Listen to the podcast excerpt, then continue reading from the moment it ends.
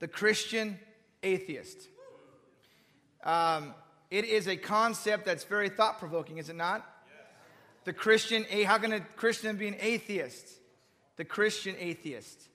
Before we start, I want to welcome uh, is Adam and Laura Curtin here. They're from Orange County. Go and stand up. They're visiting today. They're from Orange County.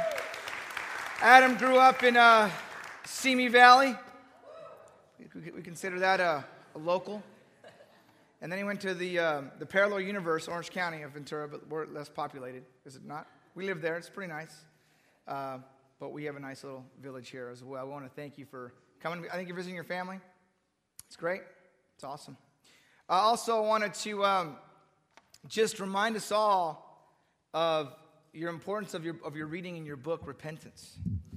My advice is after the second uh, chapter, it, it, gets, it gets better, it gets easier. First two chapters, like, whoa, Gio, what have you done? But um, it is definitely um, uh, worth reading.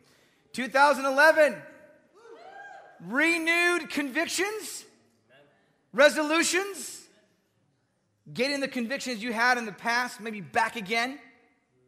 That's what I would say repentance is. 2011. Today I was reading in my Bible, uh, Summer Overman got me a, a Read Your Bible in a Year Bible. So every day is kind of charted out. And I was looking at it last night, you know, just getting ahead of my re- trying to f- make sure I was a little behind Saturday on my reading. So I caught up last night in my reading. And um, I noticed that January 9th was my, I said, I know that day. I was baptized 17 years ago on that day at 2.30 in the afternoon. I remember that day. That was a good day for me. So I wrote on our little family chalkboard, Daddy's spiritual birthday, 17 years. Signed Gio. Because I want my kids to know that 17 years ago, I, I, decided to get baptized and become a disciple. And that was the biggest change in my life. My life was a lot like Steve, a little less drugs, a little less alcohol, of course. I don't think anyone could top his uh, ventures in Isla Vista. But, um, you know, I had, I, had, I had a life that was just self consumed. And I, I, I, I, would, I would be what you call back then a Christian atheist. I believed in God, but I live by my own rules. So that's what the Christian atheist is like. He believes in God, but he lives by his own rules. So today's lesson is when you believe in God, but not in prayer. You believe in God, but not really the prayer part. You know, in the Bible it says this Let all the faithful pray to you while you may be found. You know, why do you pray? What do I pray? What's the point? That's what the Christian atheist says to himself. You know, they have this, they create this long list of reasons not to pray. Oh, I don't feel good enough. It's boring when I try. It's boring. I don't see any pictures. It's boring. Can you be like a little Facebookish? No. Boring. Oh, I don't want to bother God with my petty requests. My prayers don't make a difference.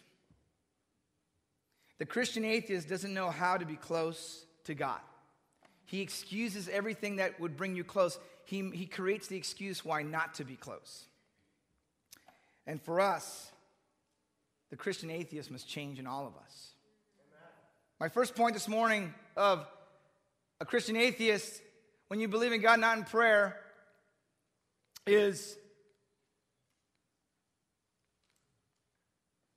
honest communication. If you're going to overcome and change the Christian atheist in you, you must be committed to an honest relationship with God. What's the difference between a religious person and a disciple? Does anybody know the difference? There could be many differences, but what's one that you think? The difference between a religious person and a disciple of Jesus. Any hands? Any, any volunteers? Gavin Jones. I'd say a religious person knows the word, preaches the word, and does not live by the word. Okay, knows and preaches the word, but doesn't live by the word. That's a good one. Steve Burns. Um, okay, has a lot of feelings, and feels a lot of things but doesn't live live different. Okay, has a lot of feelings but isn't lived by the scriptures. Wayne, do you have a hand? I saw, I saw this. Okay, sorry. I just I saw that. Clay Taylor. I'm a good person. I don't really do many bad things. Good. Karen? I'm sorry. Jen, sorry, Jennifer.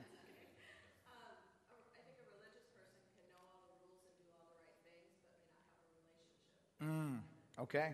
Anybody else? Marisol. Religious can be committed to church, but there's no change in heart. Mm, mm. Karen? The The other Karen? religious person lives on the outside that everything is perfect, that their life is all together, but they're not open with all the Mm. and going on inside. Whereas the spiritual person, the godly person, is honest with their struggles and pain because they're working through it and they get security. Good. It sounds like you guys are describing someone that on the outside likes to, like, likes to look the part, but really the difference is what's go, what goes on inside, the heart. That's the difference, huh? I think it's what everyone was trying to, was, was communicating one form or another was there's a difference. And prayer is communicating with God. It's that simple. Did you know this? Did you know that in the Gospels, Matthew, Mark, Luke, and John, that not one disciple is recorded praying? Not, not one apostle is recorded as praying. Now, when Jesus prayed, they were asleep. Remember that? Could you not stay awake with me? Now, it may have been implied they were praying earlier, but what I'm saying is that it's not recorded as they, Peter was praying with Jesus, or Peter when John went praying. James and John wanted to, wanted to incinerate a village. They didn't pray about it, but just wanted to incinerate Samaria. Remember that? Um, and I, I was, when I pondered that thought, I thought, no wonder Jesus throughout the Gospels tells them, Are you so dull? Don't you understand? Are you not getting this? And I think the connection was that they were not praying, but, but, but someone would say, But they were with God. Yes, but Jesus even prayed and he was God. So that, that excuse doesn't, doesn't match. And I, I found that very interesting that, you know, in Mark chapter 9, when they tried to get the demon out of that boy, and, they, and then they couldn't, and then the guy goes, he's all disappointed, like, hey, Jesus, my son's struggling here, and I called your disciples over, and they couldn't fix him. And then Jesus comes over and says, this kind can only come out by prayer. And because the disciples pulled him aside and said, Jesus, that was a little embarrassing right there. I did exactly what you did. I did the stuff. I did the razzle dazzle, and it didn't, didn't work. And Jesus goes, Hey, that kind can come out by prayer. See, the Christian atheist relies on sometimes what he sees, spiritual things, he just tries to imitate the spirit, spiritual activity. But true change comes from honest communication. Well, how honest, Gio? How honest do you want me to be? Like, honest, like with my wife, honest? With my husband, that kind of honest? Or with my best friend, honest, Gio? I don't have a spouse, but I mean that honest? No, I want you in the mirror honest. You in your car honest. You and no human souls around. I want that honesty, God says. Let me give you some examples. Why, Lord, do you stand so far away? Why do you hide your face in times of trouble? Is that pretty honest? That's a godly man who wrote that. What about this one? That's in Psalm 10:1. My God, my God, this is not Jesus, this is before Jesus, but this is a prophetic psalm. This is David saying, Why have you abandoned me? Why are you so far from saving me? So far from the words of my groaning? My God, I cry out by day, but you do not answer. By night, but I find no rest. That, that kind of honesty? It's pretty honest. How about this one? Awake, O Lord! Wake up! Why do you sleep? Rouse yourself! Do not reject us forever. Why do you hide your face and forget your mis- our misery and oppression? Ever feel that way? God, you're not listening. Don't you know my situation? See, the Christian atheist feels that, but doesn't want to communicate that. He likes to, oh no, I have to be, oh Lord, righteous, heavenly God in heaven, you're so sacred and you're so special. But inside you're going, if I, if I could really tell you what's going on. And then that real feeling, it comes out to who? And when we get really honest, we'll get honest with our friend. And we'll just let him have it. I really feel God's me. When you should be telling him that. These are not written to like, you know, some brother in the fellowship. He's telling God, hey, hey, are you sleeping? Can you wake up a little bit, Father Time? Can you wake up? That's what he's saying. How about this one? This is, this is truly open. This is Job. I loathe my very life. You ever feel that way? My life stinks. Therefore, I will give free rein to my complaint. And speak out in the bitterness of my soul. That is what the Christian atheist is not like. He does not want to be honest with inside. He wants to have the outward piety, but inside it's like a dead man's bones. That's what Jesus rebuked the Pharisees for. They, weren't, they didn't want to be honest. They wanted just to look the part, and hopefully, because they look the part, they'll feel the part. And if I feel the part, I'll be the part. But inside, they're dying. There's no honesty about their relationship with God. The Christian atheist is not gut level honest with God.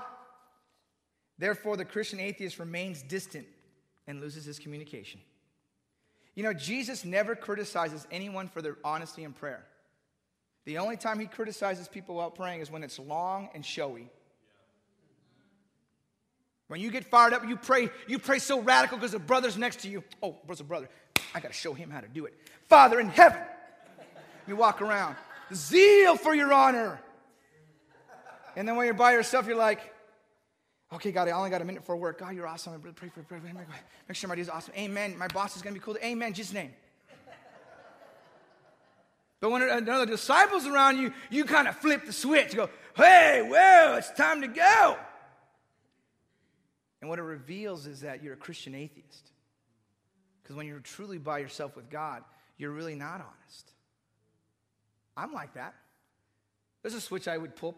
Oh, so disciple, let me, let me give him an example of what zeal looks like. I've done that. Shamefully, I've done that.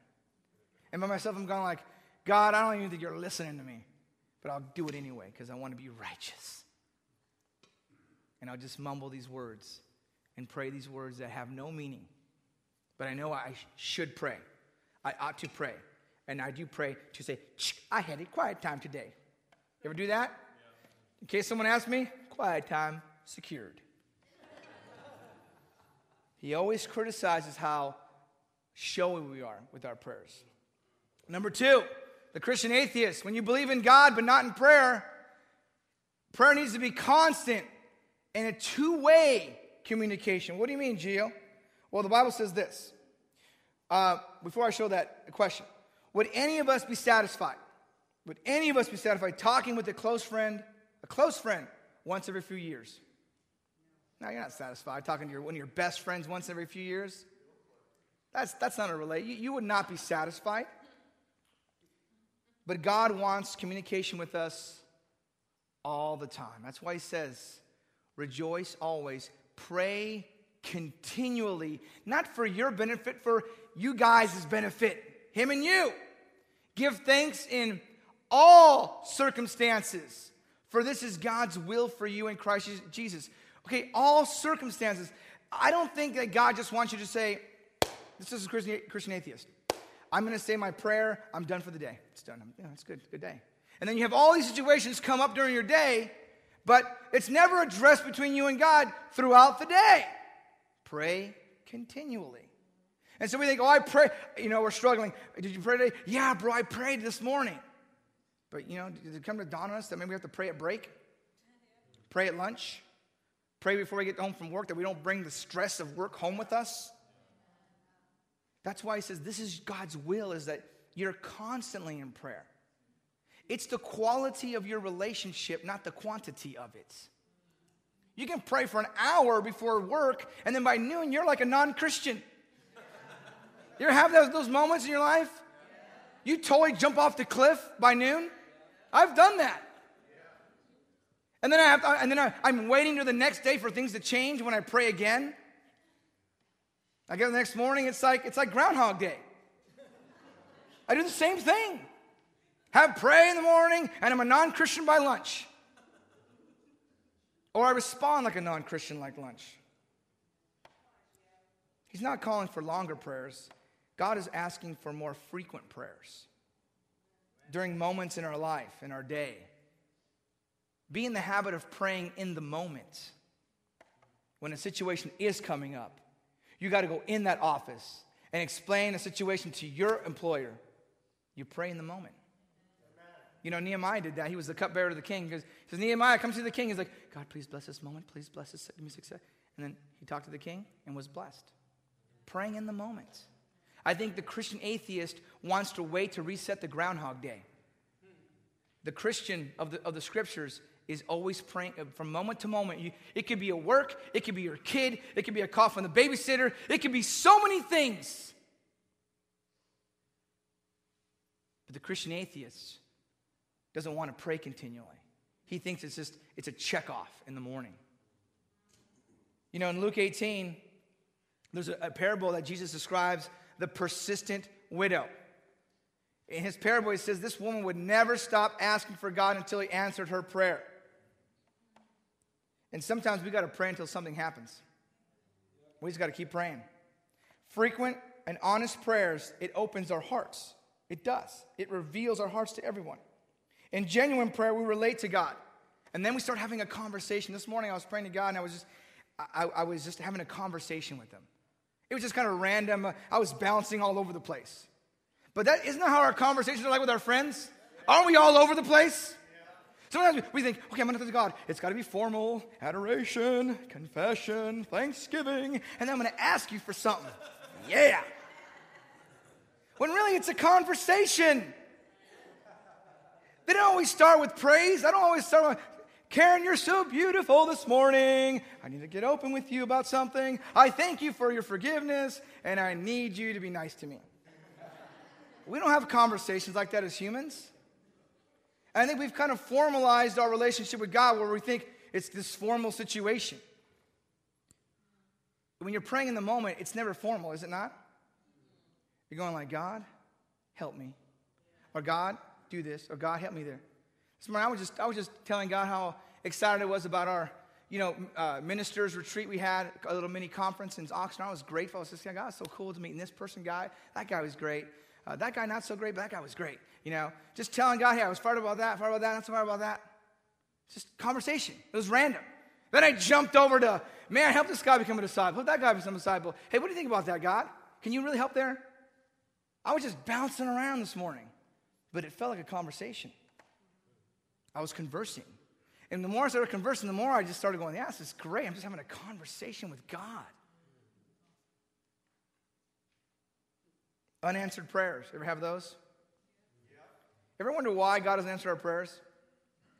You know, you think, like, oh, yeah, bro, I know, because it's not my will, it's not the time.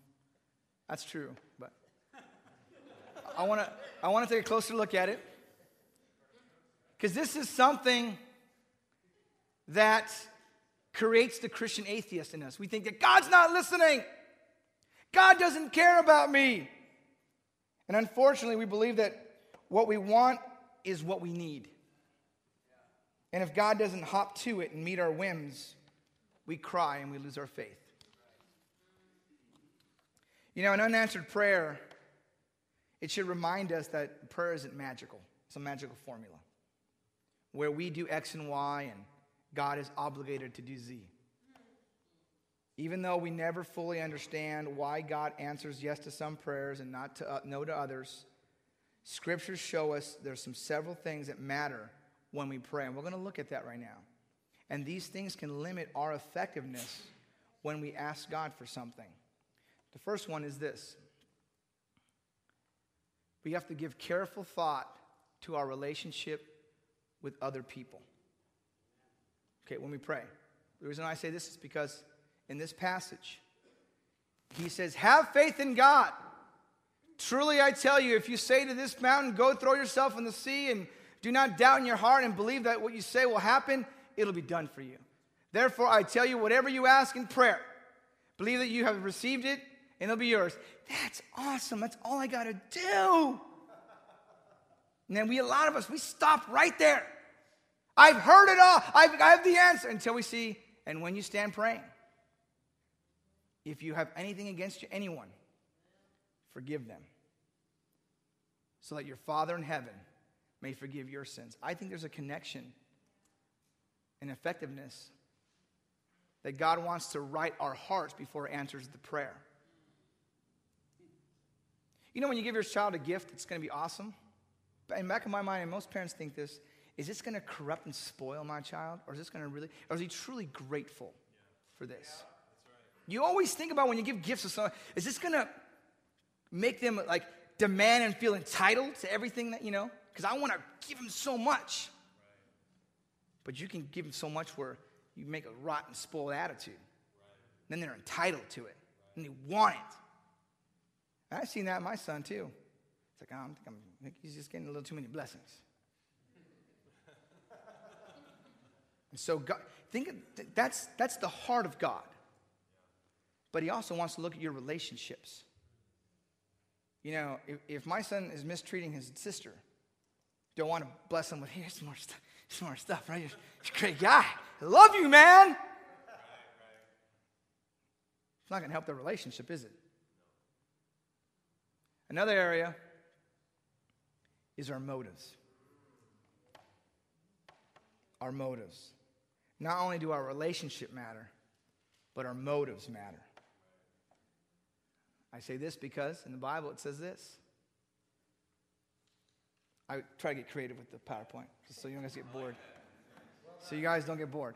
When, when you ask, you do not receive because you ask with wrong motives, that you may spend what you get on your pleasures.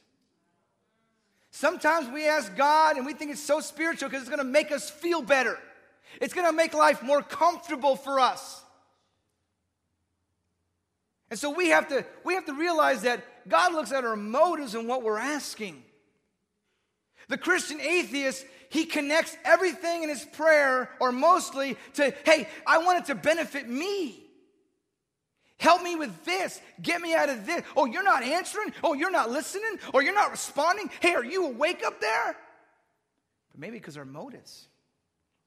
God, I've been praying this for 10 years. Have you checked your motives? Sometimes I always wonder, God, I want this person to be a Christian. That's a good motive, right? Oh, because I want people to think I'm awesome. That's right. Right? I mean, if we search the depths of our hearts, sometimes I find myself, I want to be a Christian because people will know that I'm really a disciple. People will know that I'm truly one. Versus, I want him to know God. Period. I want to save him because I want them to know God. That's it. It's an awesome experience. But when we go deeper, you know, you can't bring the snorkel down there. You got to put on the scuba gear. You got to get deeper in the depths of your heart, in the caverns of your heart. And you got to ask yourself, what are your motives? Why do you want your kids to change? Because it makes the household peaceful. I want peace, peace when there is no peace. Why? Why do you want that brother to be humble? Because you're right? Why? We have Christian atheist doesn't want to go down. He likes to stay in the foam. Oh yeah, the foam is fine. The foam is fun. I'm going to bodyboard in the foam. I'm going to play in the, in the one foot pool. And we stay shallow. He loves to hang out there because he don't want to go deep because it gets really complicated down there. Can't get deep. Can't go to the motives. The Christian atheist says, hey, don't judge me. I'm, not, I'm just trying to ask you some questions so, so you can evaluate your own motives. Why do you want this? Why do you want that? And if we're gut level honest, maybe that's why God doesn't answer some prayers. The light just came on when I said that motives. That's pretty interesting, huh? Sorry. He does have the sickle up there.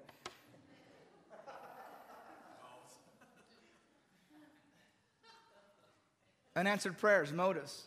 People may think all their ways are pure, but motives are weighed by the Lord. You may think, convinced that your motives are pure, but God is the one who weighs your motives. He goes, That's not the best thing for you. But we're like, What? I'm, what I'm asking is godly.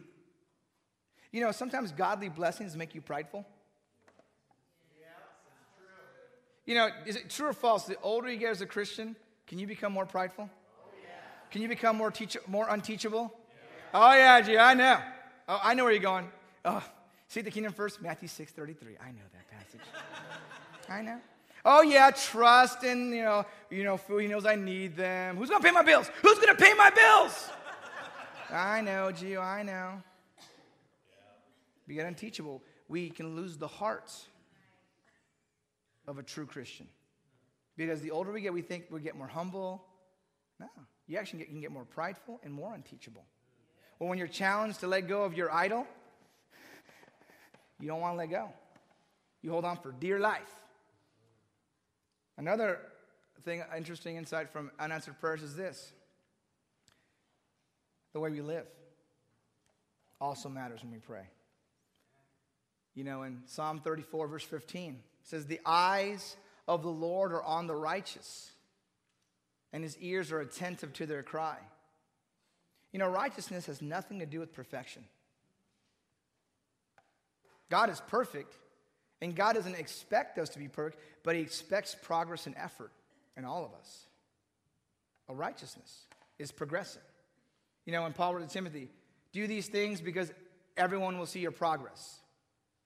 You know, the word progress is growth. The Christian atheist thinks, well, I can't change anything substantially in my character. That's what the Christian atheist thinks. I can't change who I am fundamentally. Whereas the true disciple says, hey, God can do anything.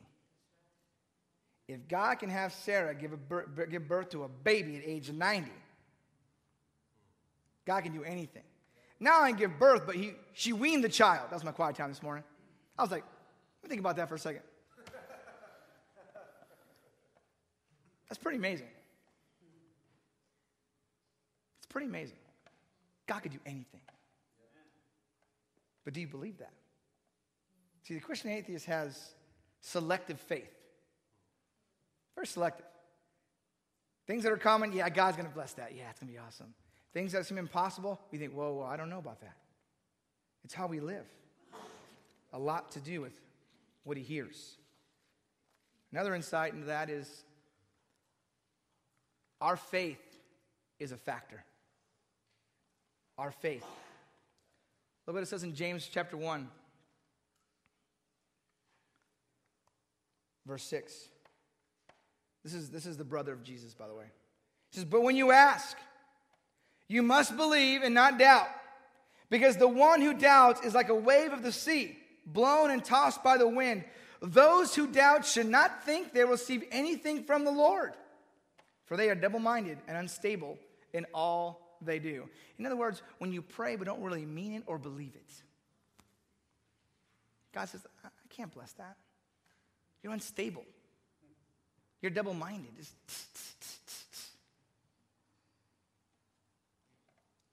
Here's a special note no matter how strong our relationship, no matter how pure our motives, no matter how we live or how much faith we possess, if we ask something contrary to God's will, God in His mercy won't give us what we want. You can have fulfilled all those. And if God's will does not, if it's contrary to ours, He will not answer that. But we know this. We know this is true. This is the confidence we have in approaching God. That if we ask anything in, in according to His will, He hears us. And if we know that He hears us, whatever we ask, we know that we have what we've asked of Him. It's got to match up. And the, what frustrates the Christian atheist is that he realizing that his will doesn't match God's will, and it's frustrating. But you got to double check your motives, check your faith, check your relationships. Some things, you know, looking back, I'm glad God didn't answer some of my prayers earlier on. Like, ah. Before Karen I prayed, other sisters would marry me. I'm going, sure glad that didn't happen. Thank the Lord. But I was like, God, you gotta, you gotta. I'm like, thank you, Jesus, for not answering that one. I mean, in, the moment, I'm going like, this, this, is, this is awesome. Years later, I'm going, what was I thinking? God is amazing. If anybody should ask, should have his prayer answered, it should have been Paul the Apostle, is it not? He did the most of any Christian in the New Testament. I mean, he did the most. You know, they, they got stones twice and they threw it at him and, they, and they, they, he, he was so badly beaten, they said, Oh, he's dead. He died. Oh, that's good. Good, good. Paul's dead. Twice. You know, being on a boat, being shipwrecked out in sea, starving all the time, on the run. Hey, are you a brother? Yes, I'm your brother, Paul. We got him. He's always, brother, who's a brother? Right? Can you imagine if anyone was doing more for God, it was Paul. You'd think that God would surely answer his prayer. I mean, he's doing everything. Look, look at what he says to God. He asked God to remove this thorn from him. Okay, three times. Three times. And God says, My grace is sufficient for you. My power is made perfect in weakness. I don't want weakness. I want you to answer this prayer. No, my grace is sufficient. See, no matter what prayers I left unanswered, God's grace is sufficient. God's grace is sufficient. The Christian atheist doesn't believe that. It's not enough. You got to answer this. Then it's enough. And Paul embraced the situation and depended on God in a way he'd never done before. You know, unanswered prayers, I understand, they can be frustrating, especially when you're almost certain that what you're praying for must be God's will. You know, I learned that God's will is often different from mine. And He is the one that matters most. His will matters most to me. You know, I remember in 1999, in January, I was um, five years old in the faith. It was, it was, my spiritual birthday in January. So it reminds me, okay, it's my new birth. What am I going to do this year? It's going to be awesome. I'm going to pray. And I prayed and I, I asked God some crazy things. I prayed that for 20 teens in our teen ministry to get baptized. You know, we had no, we, we couldn't work with any children of disciples because there was none. Only, we had one child who was born in the church, our parents were in the church, he was born like growing up in there. It was only one. And he got baptized. Amen. That was awesome. Stephen Marici, little Stephen got baptized. So I said, God, we got to. So we, we had to go out and share our faith and go to high schools and meet people. Said, God, help 20 get baptized this year. And I thought that was just crazy. I, I, never, that's never happened in my, my life. God blessed us with 50 getting baptized that year. It was amazing.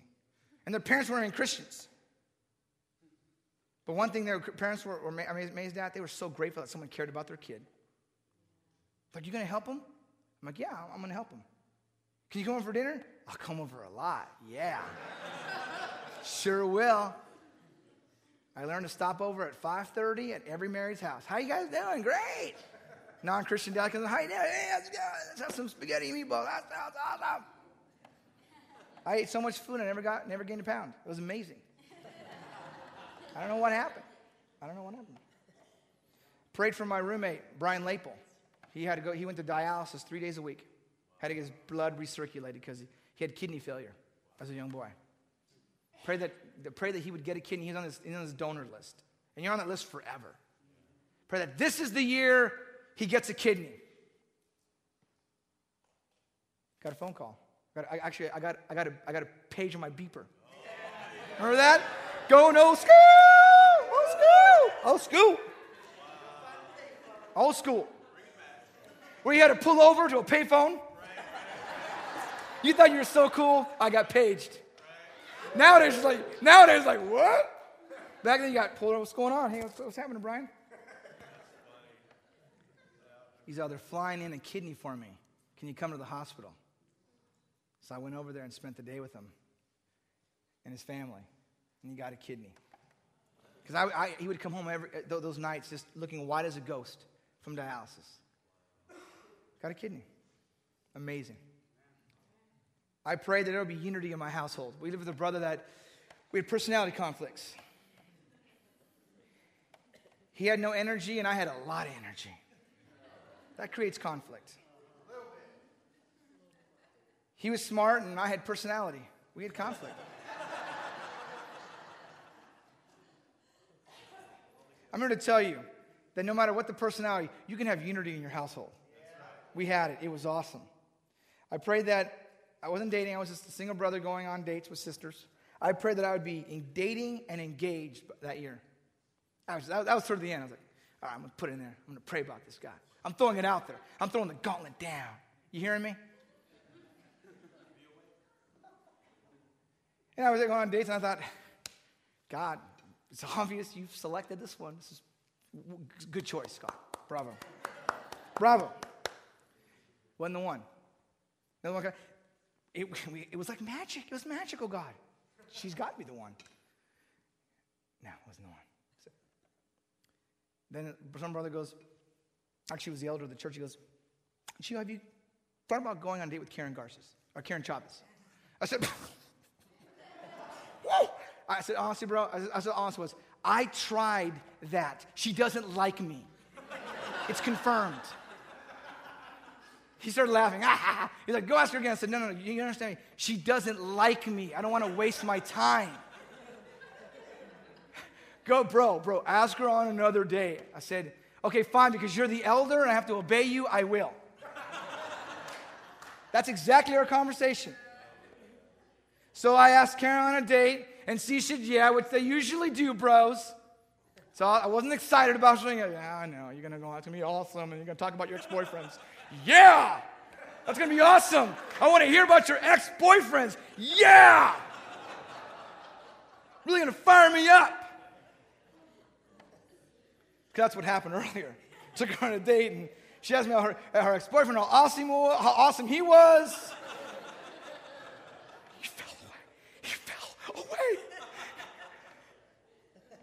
Who is your interest? Which is a death sentence. It was you.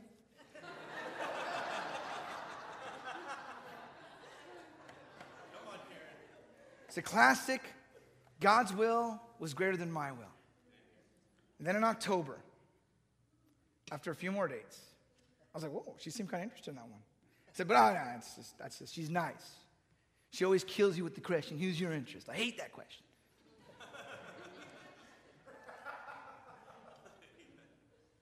October 2nd. I asked Bruce. Says, I think she's ready to date you. She asked you, she asked you to be your girlfriend. I said, I said, ah, today sounds pretty appropriate. so had breakfast, dated that night.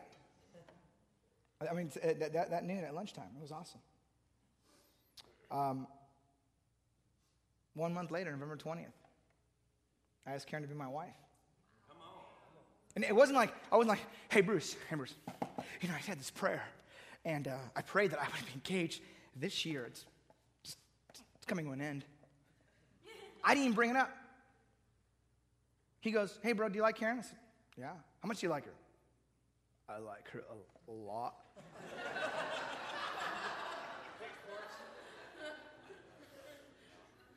She's my Jenny. I love her. How much, how much do you love her? I'll marry her. He's like, why don't you go ahead and do that? I was like, are you serious? Got engaged. I didn't bring it up. I thought you had to date your usual eight to nine months, get acquainted, you know, and then, you know, date and get engaged three months and get married. I thought it was that. Boom. I was shocked. Said, I'm no longer a Christian atheist now. and then January, 99, November, November, October, November, January 22nd, got married. I didn't expect that one either. I just showed up at, is this the building? I think I'm getting married today. Sounds pretty awesome.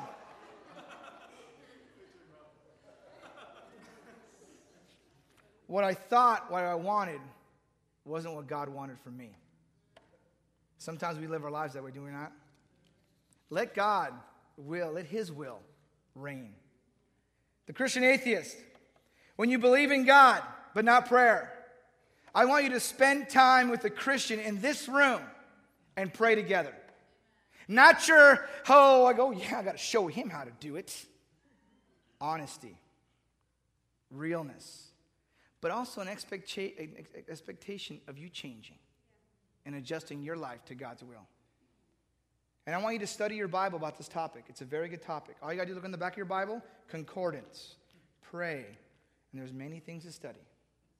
Because next week we're going to study when you believe in God, but won't, for- but will not forgive. To God be the glory. Thank you.